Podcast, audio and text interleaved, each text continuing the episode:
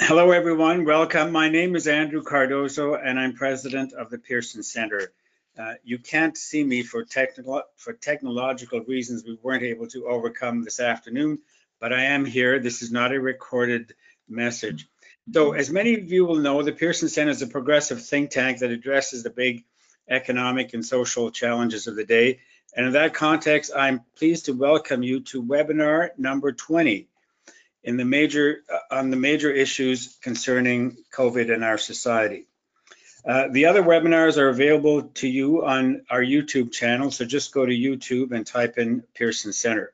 I want to take a moment to thank our two sustaining sponsors, without whose help these sessions would not be possible. They are Canada's Building Trades Unions and the International Association of Firefighters. And today's session is co-sponsored with socialcanada.org. Today's webinar, as you know, is entitled Taxation of the Global Corporation with special reference to the COVID period. What is happening in Canada? What is happening elsewhere? And what should we be doing? Uh, we have an amazing panel of experts on this issue, and I will just do a short intro of them because I think we want to hear everything they want to say, they have to say. Professor Allison Christians is a leading Canadian expert on tax policy uh, she's a tax law scholar and the H. Heward Stikeman Chair in Tax Law at the McGill University Faculty of Law in Montreal. Toby Sanger is Executive Director of Canadians for Tax Fairness. He's a past Chief Economist of CUPE National. And Chandra Arya is the Member of Parliament for Nepean and indeed is renowned for his work on a number of issues regarding innovation and technology with special reference to the Ottawa Valley. Our moderator today is Terrence Hunsley, Senior Fellow at the Pearson Center and also editor of socialcanada.org. With regards to the format, the panel discussion will last about 40 minutes and then we'll have time for Q&A at towards the end of the session at about 2.45 and we will end promptly at 3 p.m. Eastern Time. Please use your question box on your screen to send in questions uh, as soon as you can, and we'll try and get to as many as we can during the Q&A period in the last 15 minutes. This session is being recorded and will be posted on the YouTube channel later this afternoon and available on podcast soon after. So with that, over to you, Terrence Hunsley. Well, thanks very much, uh, Andrew, and thanks for the Pearson Center for uh, co-sponsoring uh, this in initiative. Uh, and, and thanks very much to our guests for uh, for being here with us to, uh, today. I'm going to sort of jump in, but with a kind of a general question, uh, because for the, the past few years, primarily through the efforts of the OECD, several of the world's uh, richer countries have been engaged in the effective taxation of global businesses and, and more generally the global digital economy. Uh, this project has kind of an esoteric acronym, uh, which is BEPS, B-E-P-S, which means base erosion and profit shifting. And uh, there are apparently now a BEPS 1.0 project and a BEPS uh, 2.0, so a remake and, and uh, redirection. Uh, Allison Christians has been following this work, engaging uh, the progress, as well as commenting um, more recently on an international discussion about a global excess profits tax, uh, aimed in large part at those corporations which made huge gains as a result of COVID. And now, of course, with COVID having exposed uh, some of the inadequacies uh, in how our economy distributes the benefits of, of work, and many or all countries facing some kind of a huge fiscal bailout, we're even more in need of finding ways to generate enough revenues for governments to carry out the important work that needs to be done.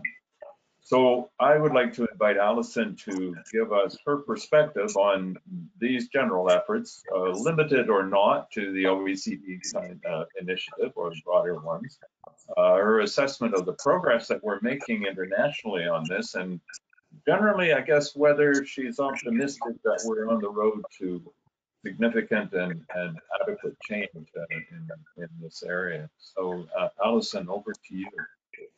Well, thank you so much. It's great to be here uh, talking about these issues with this panel. Uh, so if you ask me what's happening in the world, I'll say all you have to do is look around the rise of the tech giants. You know, I think this is a pretty um, ubiquitous group of companies now. Sometimes people call them GAFA, Google, Apple, Facebook, Amazon, or sometimes they call them the FANGs to get Facebook, Apple, Amazon, Netflix, uh, and Google in there. The, the thing that holds all those companies together is this idea of scale without mass, that they can operate in multiple jurisdictions and interact with local economies. Without all those traditional modes of income creation. And so we don't have a really good way to tax them. We don't have a really good way to uh, make sure that when companies from outside come into Canada, for example, uh, and use user data becomes part of their profit making you know, core, we don't have a, a good, simple way to, uh, you know, get the same tax that we would have had they come and built a factory and used the workers, uh, labor in Canada. So the rise of the, the digital tech giants starts us down the path. Um, for sure, tax systems are incorporating, you know, the old ways of doing business. Our tax system is pretty good at getting uh, old ways of doing business where there's a factory, there's workers, there's you know local uh, interactions, but and conceptualizing value on those terms. But we're not very good at working in the new term, new ways of business because we don't really understand them. Like what is it that creates value? A network, uh, a growing network, the users uh, posting cat videos. You know how is that valuable? We don't really understand that. We don't have a way to conceptualize that in a way that can, is consistent with our tax system. So even before COVID, uh, that's the discussion that's going on, right? There's sort of a reconfiguration of, well, now that the, the old ways of doing business are not how big business works anymore, you know, uh, that means that gradually the tax, the international tax system has actually redistributed wealth wealth among countries. And now we have to have a discussion about, well, can we reconfigure the way those tax rules work so that we make sure that when we're contributing to global wealth chains, that we're able to also tax that. Um, so that those go in hand in hand, right? There's a configuration of shares, uh, sharing the sort of the wealth that's created with our contribution to the global economy, and this idea that these fangs, the GAFAs of the world, are kind of going around everywhere and paying little tax uh, kind of everywhere because of the of how innovative they are.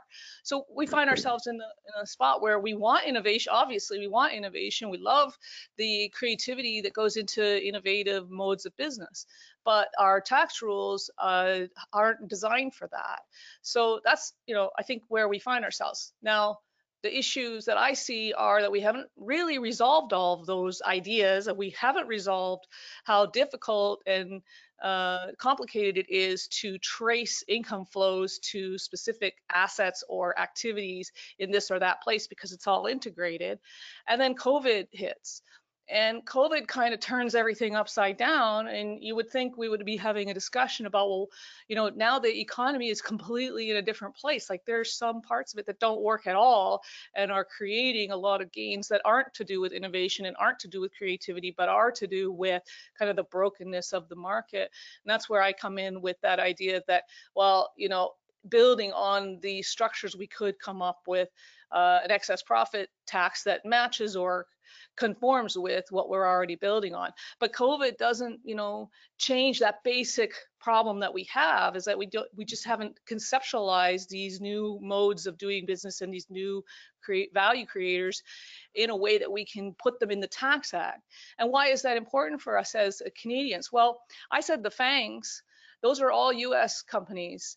Uh, so if US companies can dominate the global market uh, then and local companies have to face local taxes, then you can see right away that we have a problem.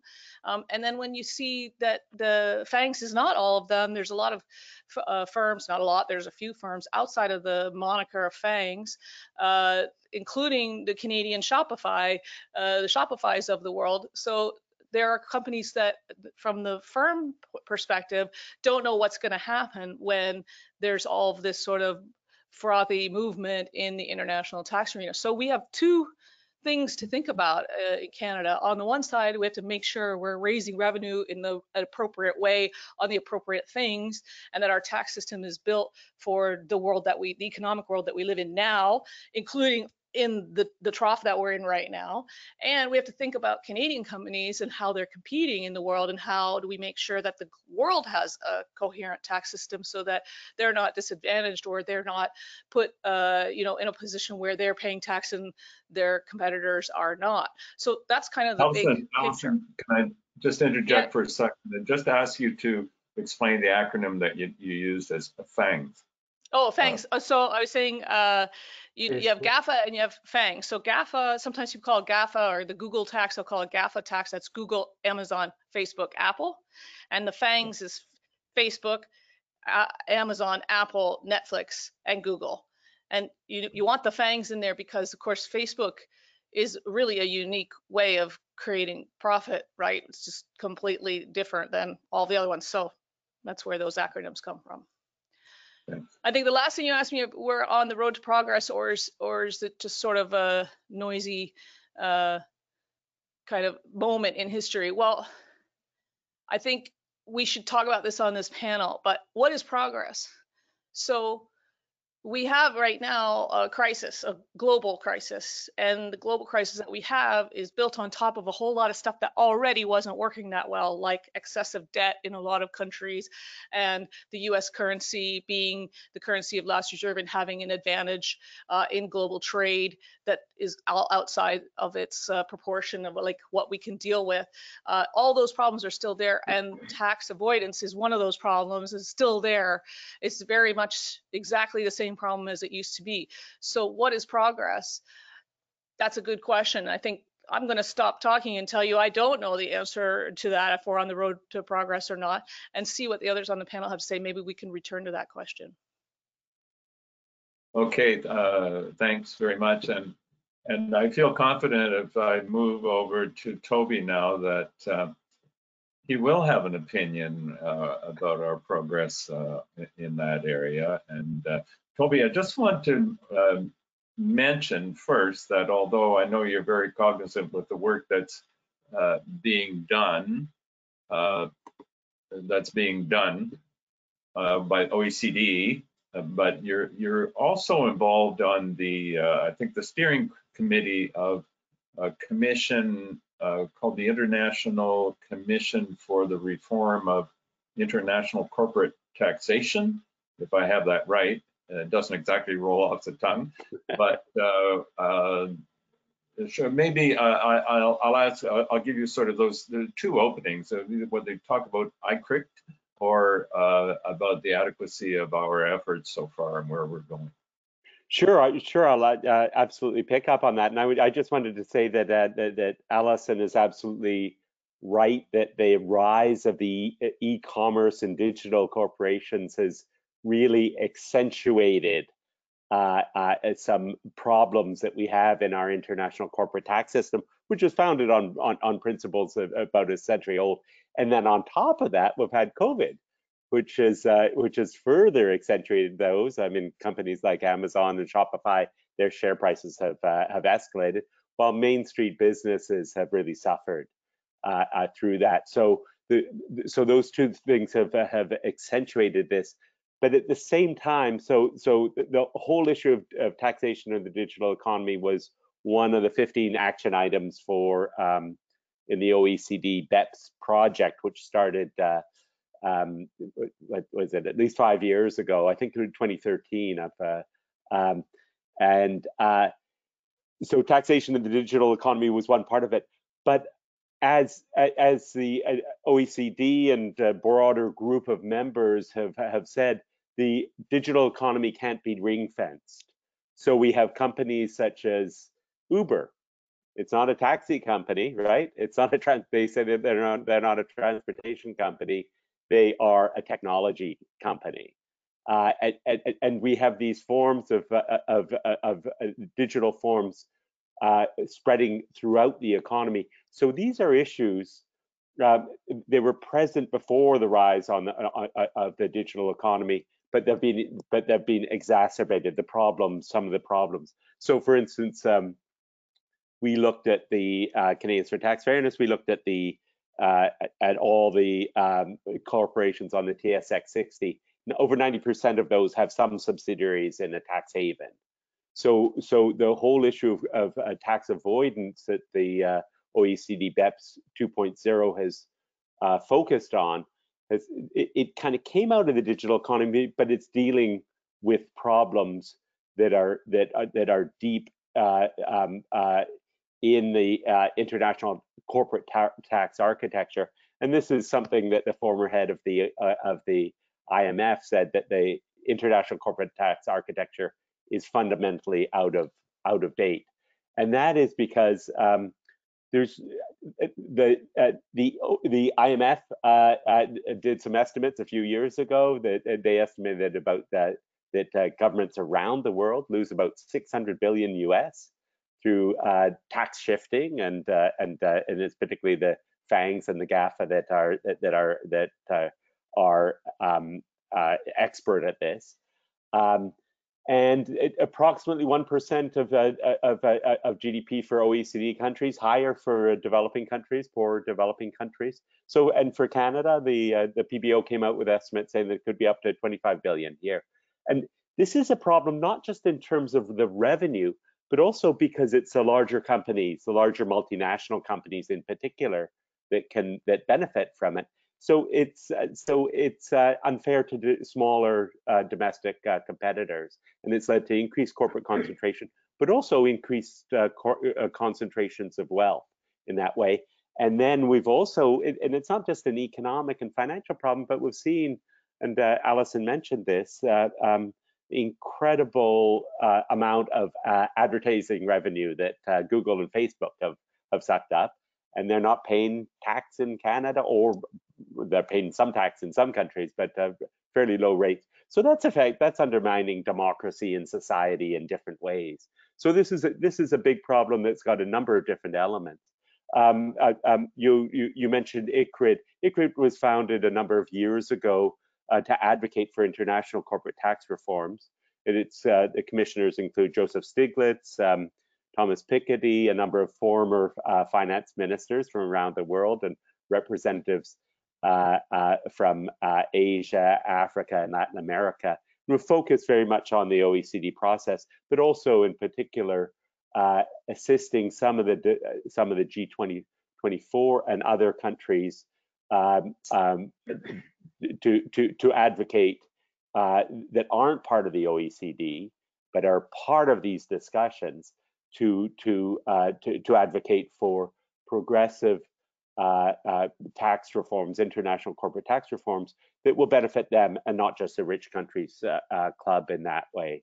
So it's been operating for a number of years. Now, if I can just make a one of the the interesting thing is that is is that the reform that we've um, that the G24 countries have are advocating for, including India, is is a system of uh, of, um, of for allocating taxable income similar to what we have in Canada and the U.S. A system of uh, formulary apportionment where you um, allocate taxable income uh, to countries based on real economic factors. Uh, in it, this is so kind of simple and uncontroversial in Canada that very few people know about this.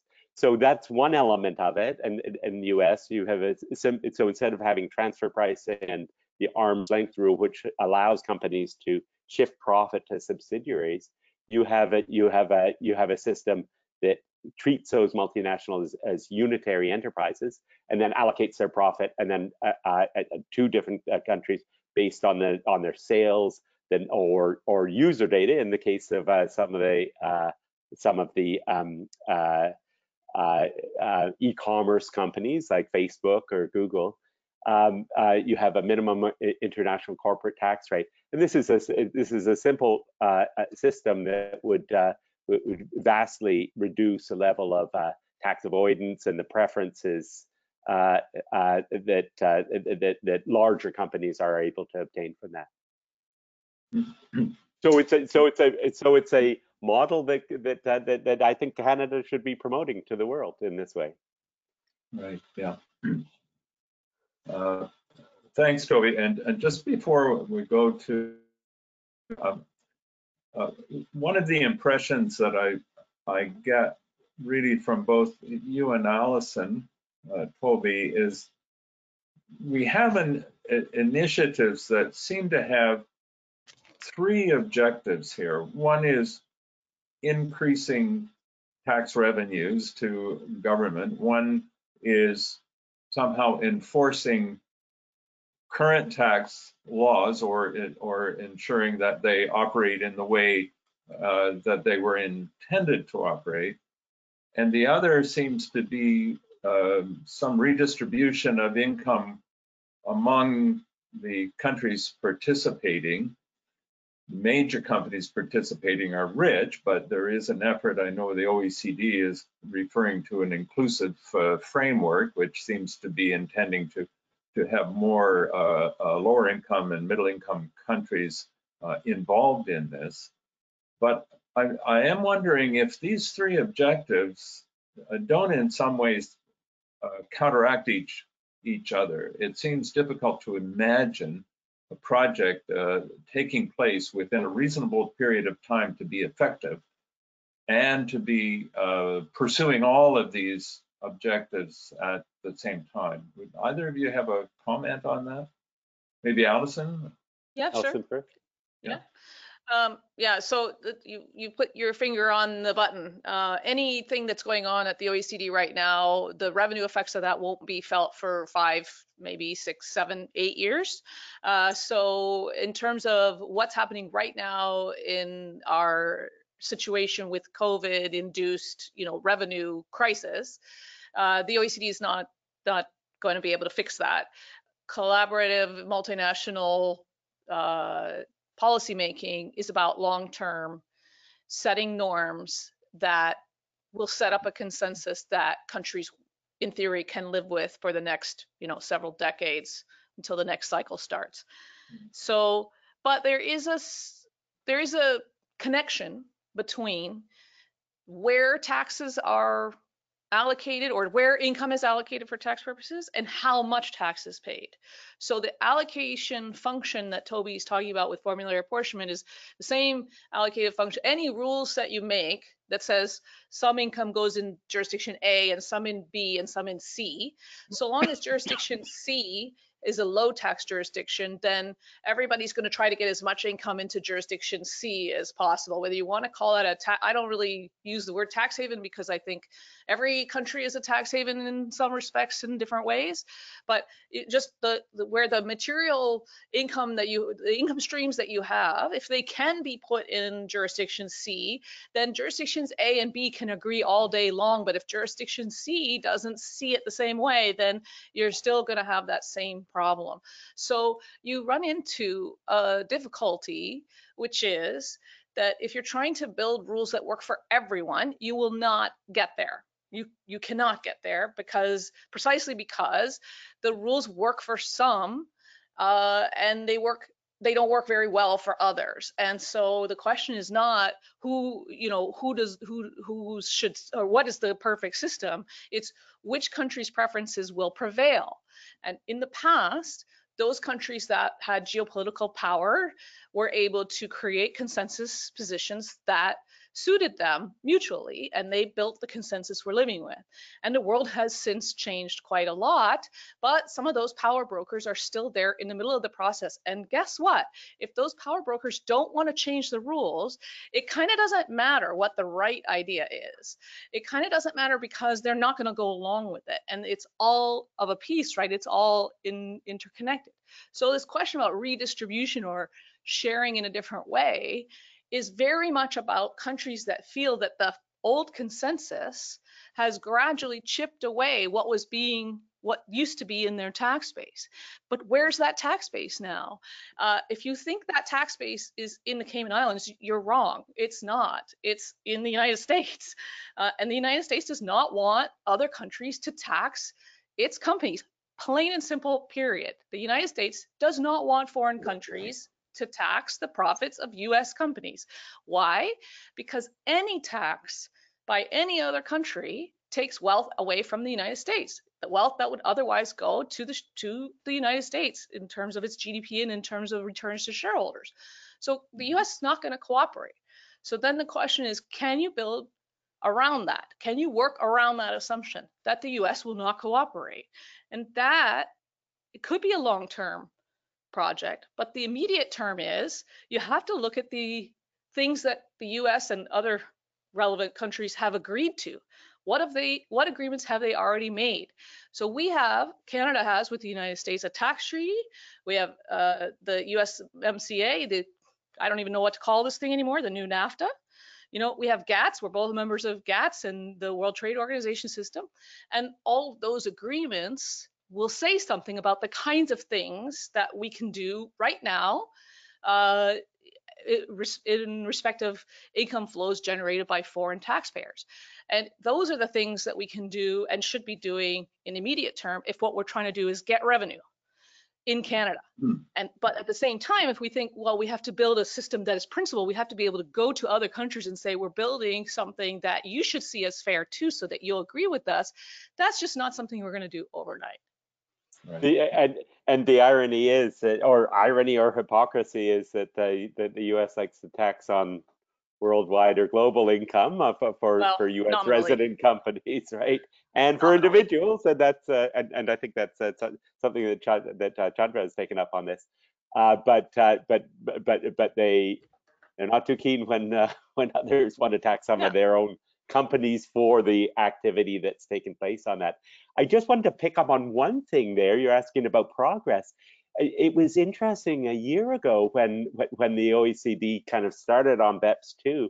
I, a number of us who have been active in the tax justice movement for a number of years were pretty shocked that they were considering some some of the proposals that we didn't think would see the light of day for five or ten years. So what the what has happened at the OECD has been moving at you know somewhat lightning speed in terms of reforms. Now it's you know what we will get out of it and how how extensive those reforms will be, we don't know. But they were supposed to come to uh, they're supposed to come to a consensus um, agreement for the G20 um, leaders meeting at the end of this year. Uh, so uh, to to to get some international agreement on this uh, involving 130 plus countries uh, yeah. is uh, was highly ambitious and uh, and and it's um, it's been progress that that a number of years, you know, years ago we didn't think we were going to get close to this progress for many years. It's some hopes are evaporating in different ways, but uh, but at the same time things are being discussed that um, uh, and intense discussions are taking place and negotiations uh, that, uh, that that we really didn't think were going to happen for many years. So we'll see how much progress there is at the end of the year. Much will depend on the U.S., as Allison has said, uh, and uh, and uh, and and of course the COVID pandemic has has shifted attention away from some of those discussions, but also put attention on on other areas. So I don't want to take away from Chandra's time on this. right. thanks. And Chandra, I want to in, invite you to comment on the discussion uh, uh, so far and uh, insofar as, as you wish, uh, but also, you know, we've, we've, we've been told that uh, we're going to have a speech from the throne coming in September. You can tell us exactly what's going to be in it if you wish, or you can, you can keep that secret. Uh, but we anticipate that uh, there's going to be a, a, need for for the Canadian governments to uh, to generate revenues. Uh, there's going, you know, there's going to be an ambitious program that's put uh, before us, and uh, uh, which will undoubtedly involve a fair amount of spending. But I'm, I'm wondering what what you feel is the is the the the taste, if you like, or the or the interest uh, in Ottawa nowadays to to really go in any kind of an aggressive or assertive way uh, on uh, in this kind of international domain, or are countries just likely to try to deal with things through, you know, domestic policies and redistribution uh, and that kind of thing? Uh, thanks, Terrence. Uh, you know, I'll touch quickly. I'll touch on what Allison mentioned about the FANG stocks, the FANG and Microsoft that have become so big. You know, U.S. stock market is the biggest in the world. I think with about 13 trillion dollars market capitalization. The index that best represent the best of the companies listed there is S&P 500 representing 500 companies. However, the top five stocks, the top five companies account for 23% of the entire market capitalization. Just step back and see how big they are.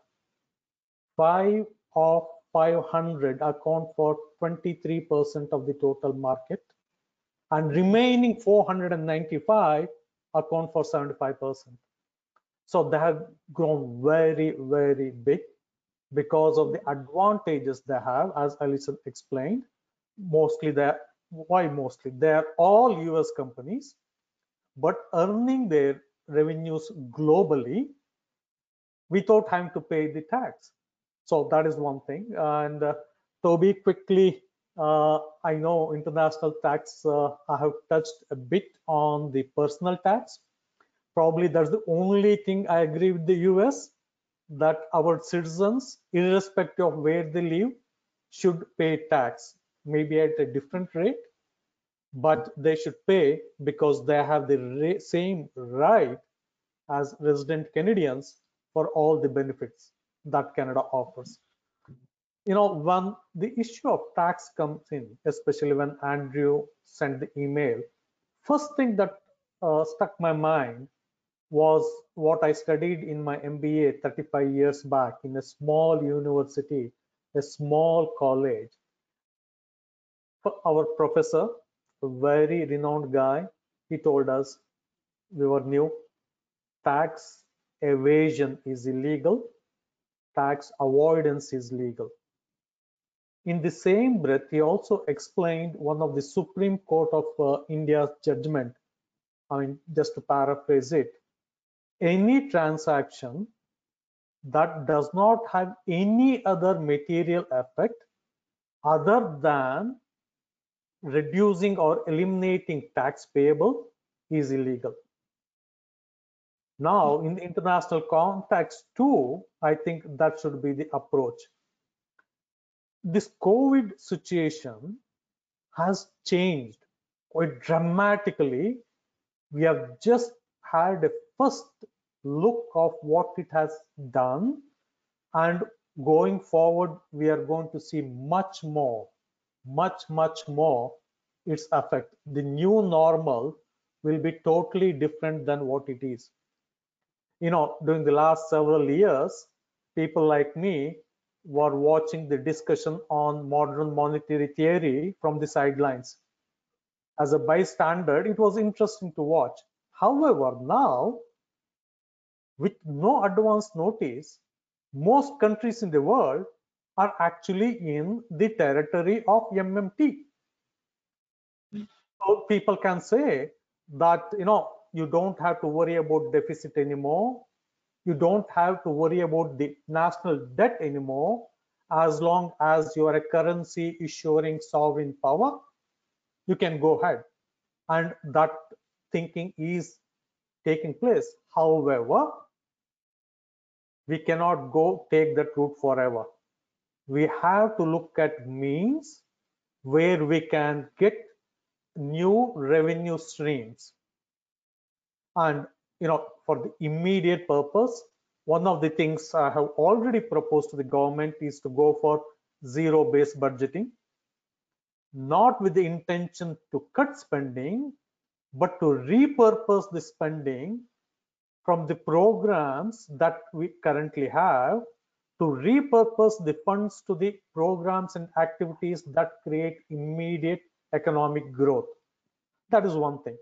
You also mentioned on the throne speech, uh, most of the things I'm hearing within our party circles, I can say, is obviously more spending.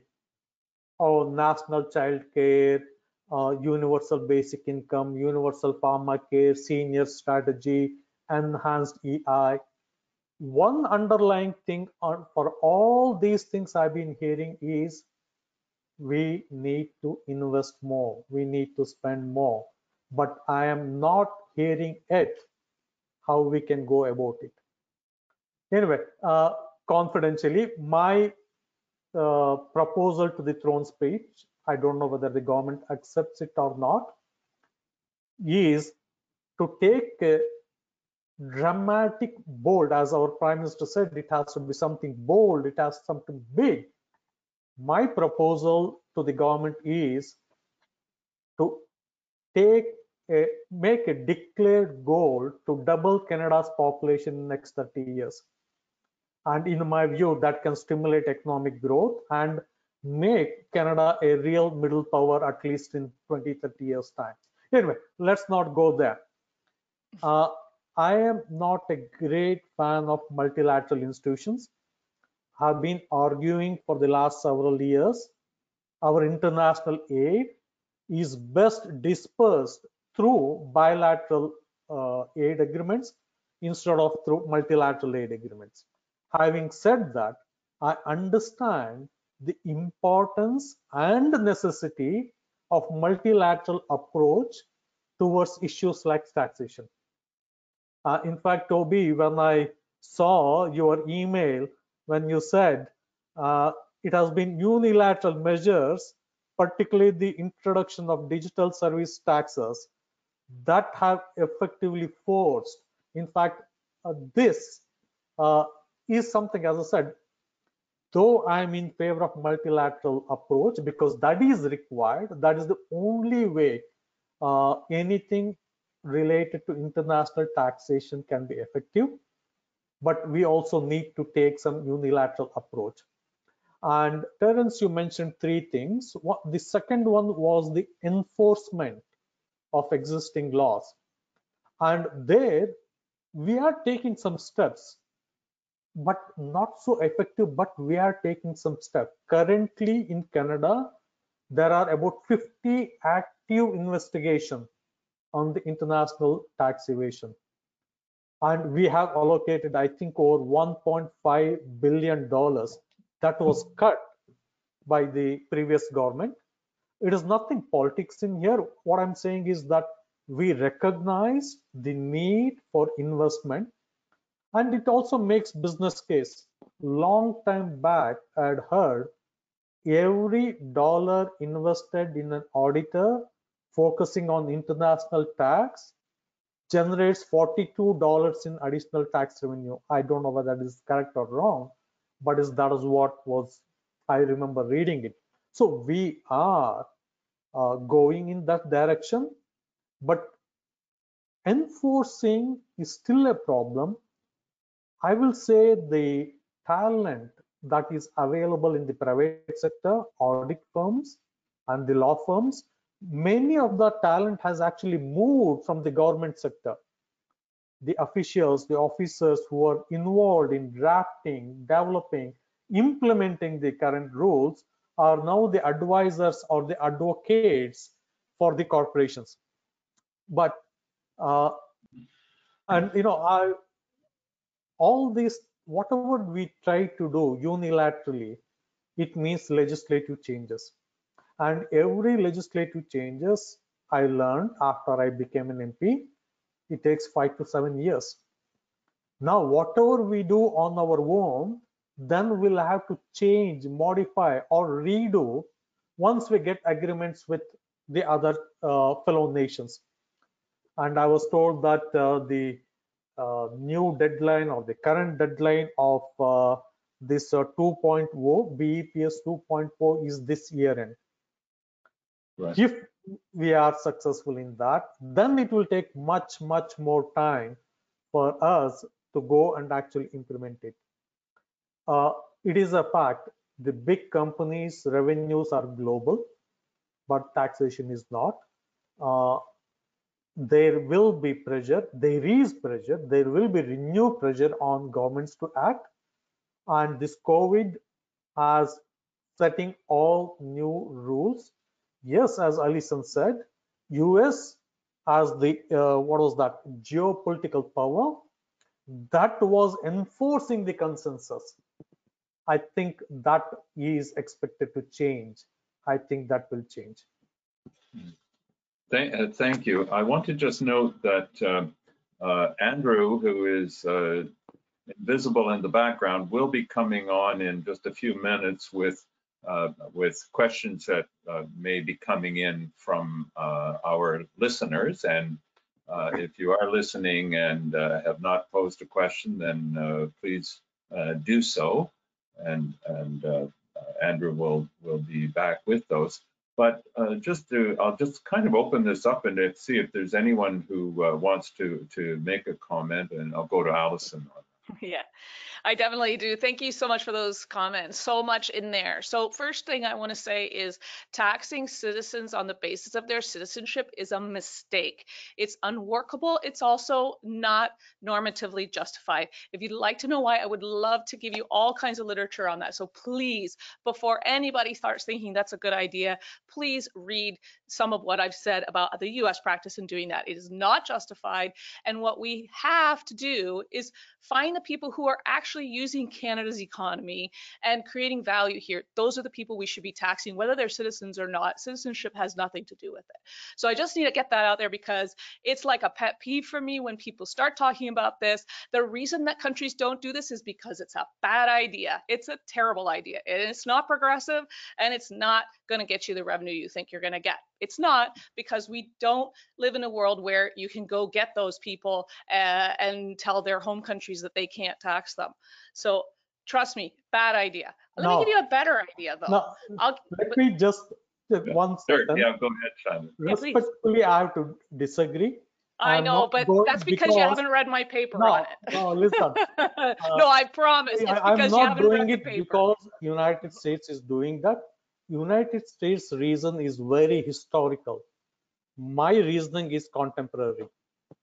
Yeah, but it's it's not going to work. First of all, it's not going to work, and second of all, all those citizens that live somewhere else are most of them are already paying taxes somewhere else. So even if you try to tax them, all you're going to do is give them a lot more work to do to comply with the Canadian tax system and not get much revenue. We need to focus on who's got revenue that's our taxpayer now. And the, the, the reason that we built the we tax base that we have. this thing because you and I are going to disagree should. on it. I want to do it. I want to totally have this conversation with you. I would love to be uh, in a discussion on this, on the merits, because I think Yeah. when you look at the merits, you will walk away from this idea very quickly, because there's so many better options. I'll give you a better option. In uh, in wartime, H. Heward Stikeman himself uh, wrote Canada's excess profits tax. It didn't take years, it didn't take months, it took weeks. And they put that thing together and they had a consultation and they had that thing in place by the end of the year and it was collecting revenue the next year. H. Stikeman did that uh, with the help of a small team. Did he later go into practice and make a whole lot more money? Yes, but at, with the time when he wrote that law, he was about building something that would create revenues generation right away. So it's not something that always has to take five years. Some things have to take five years, but there are some things you can do right now. And some of them are in the legislation that we have that we could change. So uh, we could get into the weeds. I don't think we want to here, but I just float the idea that you think about that uh, one of the big revenue generators for the big tech, the ones that are taking, making it impossible for Canadian small competitors to rise up because they can't. You can't compete against Netflix because not only are they big, but they don't pay tax. But one of the things that you could get is the advertising revenues that are paid now to digital platforms that aren't here. They used to be paid for newspapers and radios and radio coverage and so on here in Canada, so you could tax them, but they can't when they go overseas. Well, we've got technical rules to deal with that. There's a, a deduction, a denial of deduction for advertising revenues when they're paid to foreign broadcasters, television and print. So why are we not extending that to the big technical giants? So it, there's what I'm suggesting is when you talk about being bold, and I understand the political impetus for being bold, but sometimes the most effective policy is to look at the structure you've already built, look in the weeds, and find the ones that are knotted up incorrectly and untangle those first. Untangle those broken parts first. And if we did that, we wouldn't have to wait five or six years. We'd be talking about some revenue streams in a matter of months. The question is how much? in, And I don't uh, know. Allison, if you don't mind, because I think that, uh, actually, I think I'm going to suggest, uh, to Andrew, that we collaborate and do something specifically on this question of, of, of, of where we get taxes and taxing uh, citizens uh, abroad. I think there's a, there's an interesting dynamic to, to follow there. But uh, while I have a chance to maybe pose one last question before Andrew comes in, I want to do this, and I'll direct it to Toby, but I will uh, open it to everyone. Uh, and, and Toby, you've, you've mentioned that there appears to be a possibility that we could generate $25 billion a year of extra revenue from taxing corporations. Uh, now, and just as a comparator, I think that the HST generates something like $275 billion a year uh, for, for uh, Canadian governments just now. And the OECD, I think back around 1912, put out a project looking ahead uh, over a 50-year period. And one of the things that they said was it's going to be more and more difficult to tax income. Uh, and for many of the reasons that we've, we've discussed here, it can be it can be moved around, it can be redefined, and everything. So uh, the question here would be, you know, if we were looking to finance, let's say, a university-based or something like that, uh, is is the taxing of, of the income or the profits of, of global corporations is it likely to generate anywhere near those kinds of revenues or should we be looking at other source uh, other tax sources you know and whether that be consumption with some kind of way to make it progressive uh, or or or other sources what how important do you think the work is that we're doing on on this front right now? Well, the income tax is is very important. Um, I, I, don't have the, the, the exact figures on the on the GST HST, but it's in the tens of tens of billions, maybe. Sorry, I've forgotten no, exactly what it is, but but two, 40. 275 billion. No, well, not a year. Uh, certainly not a year. The total revenues for for for, for the for the federal government are in the range of about 300 300 well, billion, and, and the largest amount of that, about half of that, close to half of that, comes from personal income tax. About uh, 40 or 50 billion from corporate income tax, and uh, the re the remainder from uh, from uh, from GST and uh, and other revenue sources income taxes uh, uh, of, uh, of individuals and corporations are, are, are, are, are very important. Um, would they pay for something like a basic income? The cost, it all depends on the cost of a basic income, but they are, but they are very important. But it's really important to maintain the integrity of it so that you don't have a leaky bucket because as the leaky, as the bucket becomes more and more leaky, uh, uh, the rates that you can charge, uh, uh, uh, uh the, the, tax rates decline as well. Uh, we didn't, and it was really good to see in the last election that all the major parties, um, uh, the Liberals, the Conservatives, NDP, and Greens, all supported the idea of having some sort of digital services tax. So on the GAFA and and the FANG companies. So in addition, that um, uh, Professor Christians talked about excess profits tax. That's something that could be easily introduced. Uh, uh, and it was, uh, Canada had an excess profits tax in the First and Second World Wars that Mhm. brought in more more money. So it was on profits above, it varied, but it was generally on profits above 7.5% or around that range. Um, uh, but it brought in more more more tax than the actual corporate income tax brought in uh, during some of those years. Uh, so, so, so, they're very important taxes. Uh, they help to maintain some progressive progressivity of the system, but it's really important to, to, to keep the integrity of it so there aren't a whole lot of loopholes or ways of avoiding and evading tax. And there is a bit of a line between evasion and and and uh, and avoidance, as uh, as uh, as uh, um, Chandra mentioned, but it can be a gray line too. It's uh, what's aggressive tax avoidance and everything else. So so so uh, and and basically we need uh, and that's determined by the courts on a on a, a week to week Aaron- basis. Right. Terrence, can I just jump in with a couple of questions from the Uh, audience? uh, Just on second, uh, Andrew, just Sure. one, Terrence, uh, in my Mm-hmm. opinion, there is no appetite for any potential increase in direct or indirect taxes from Canadians. Right. So we have to find new ways to expand the tax base, taxpayers base. You know, the international students, they alone contribute 21 billion dollars to Canadian economy. 21 billion dollars, which is bigger than the automotive sector. So we need to look at ways like this to stimulate economic growth, which will bring in more revenue rather than going after the existing base. Right. Okay, Andrew, I think you're you're in the background there. Chomping at the bit. So this is Andrew Cardoso from the Pearson Center. You can't see me for strange technological reasons, but here's a couple of questions from our audience. Uh, so the first one will be uh, for Pro- uh, Professor Christians.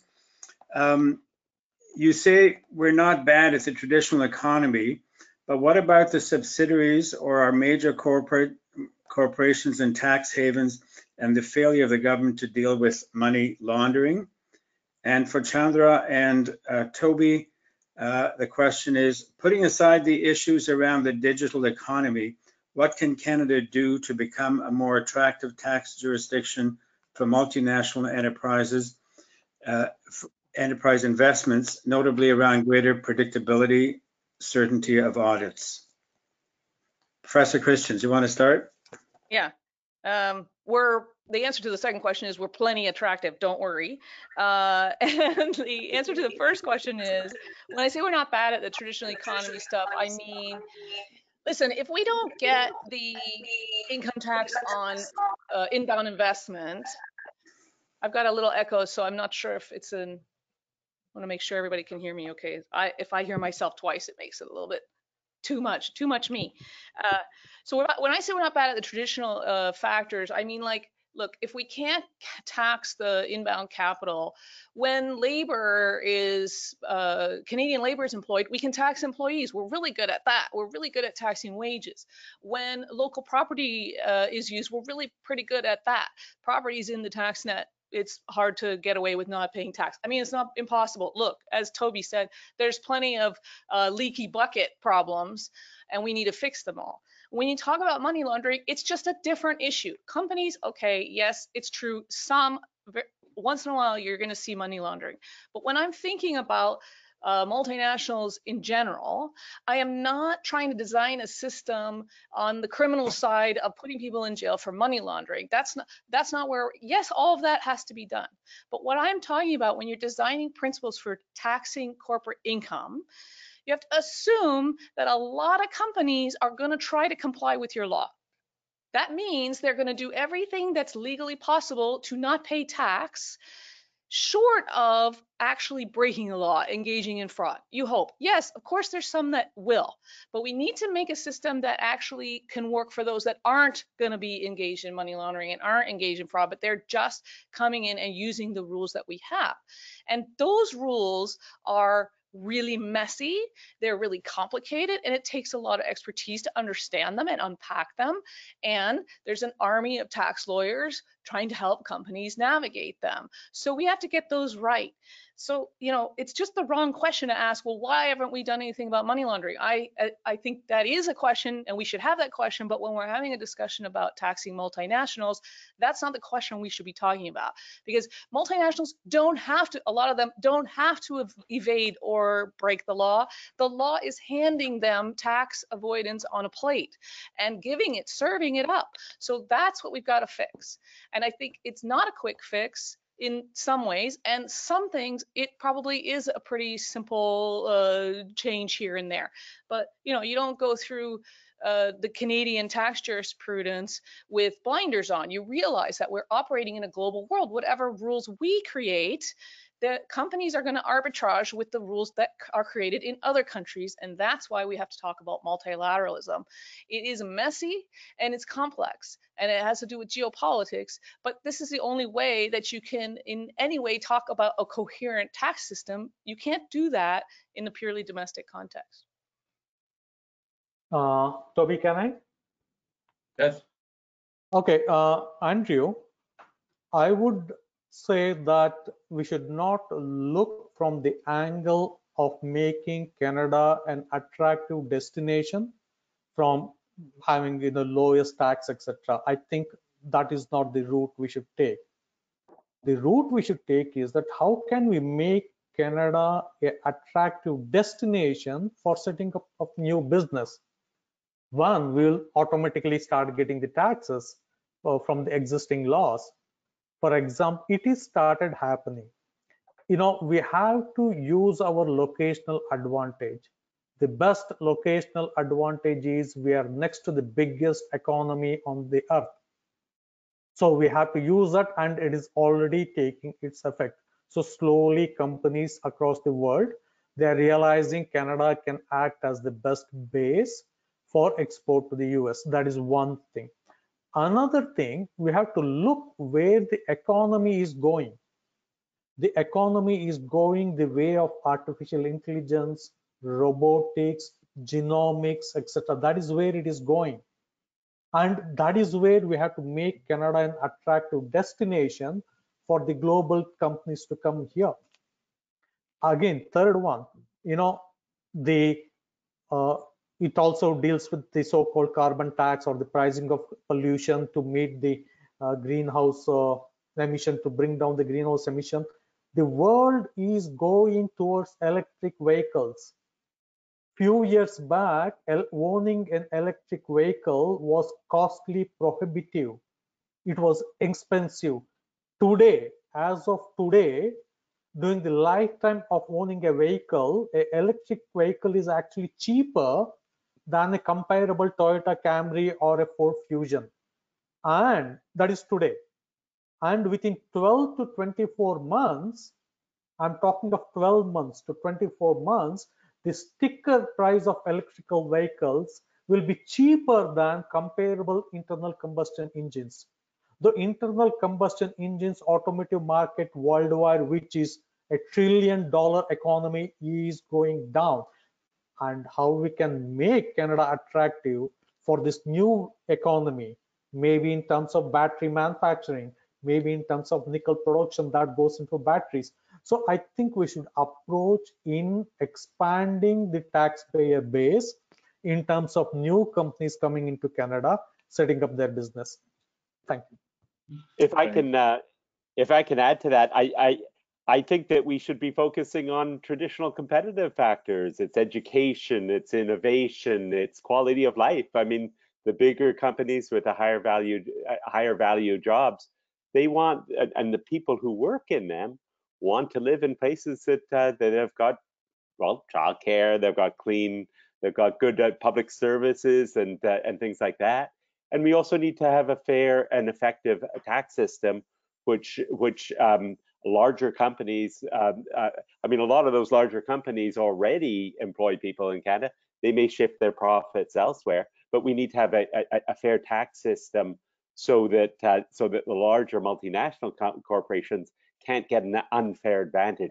They will they, they will establish their production in different places, but they will shift their profits in other places and get that unfair advantage. So we need so we need that uh, that level playing field on that, and and focus on the real factors.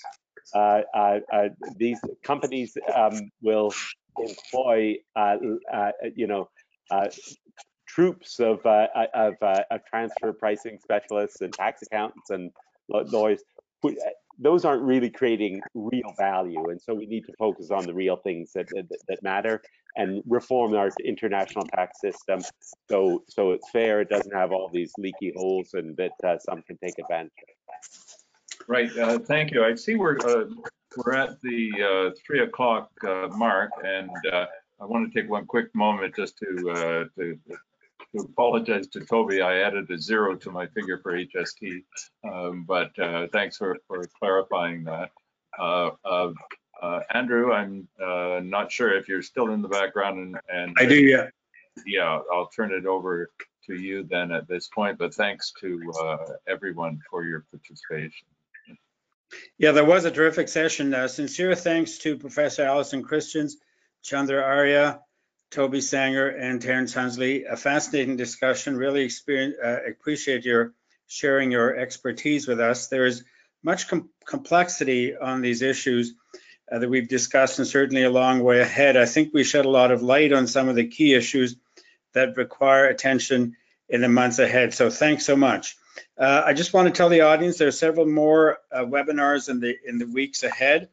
Um, some of them, as as today's, deal with uh, issues that we hope will come up in the throne speech, and I'll just quickly mention them. We have a session on basic income uh, this Wednesday, September the second. A webinar on the future of work on September the eighth. National Child Care on September the tenth and cybersecurity in remote workplaces on September 16th. So thanks, everybody. Um, since you since you can't hear the audience applause for you, I'm going to ask you to clap for each other as we go out. Thanks very much, everybody. Thank you. Thank you very much. Looking forward. Thanks, guys. Very nice meeting you.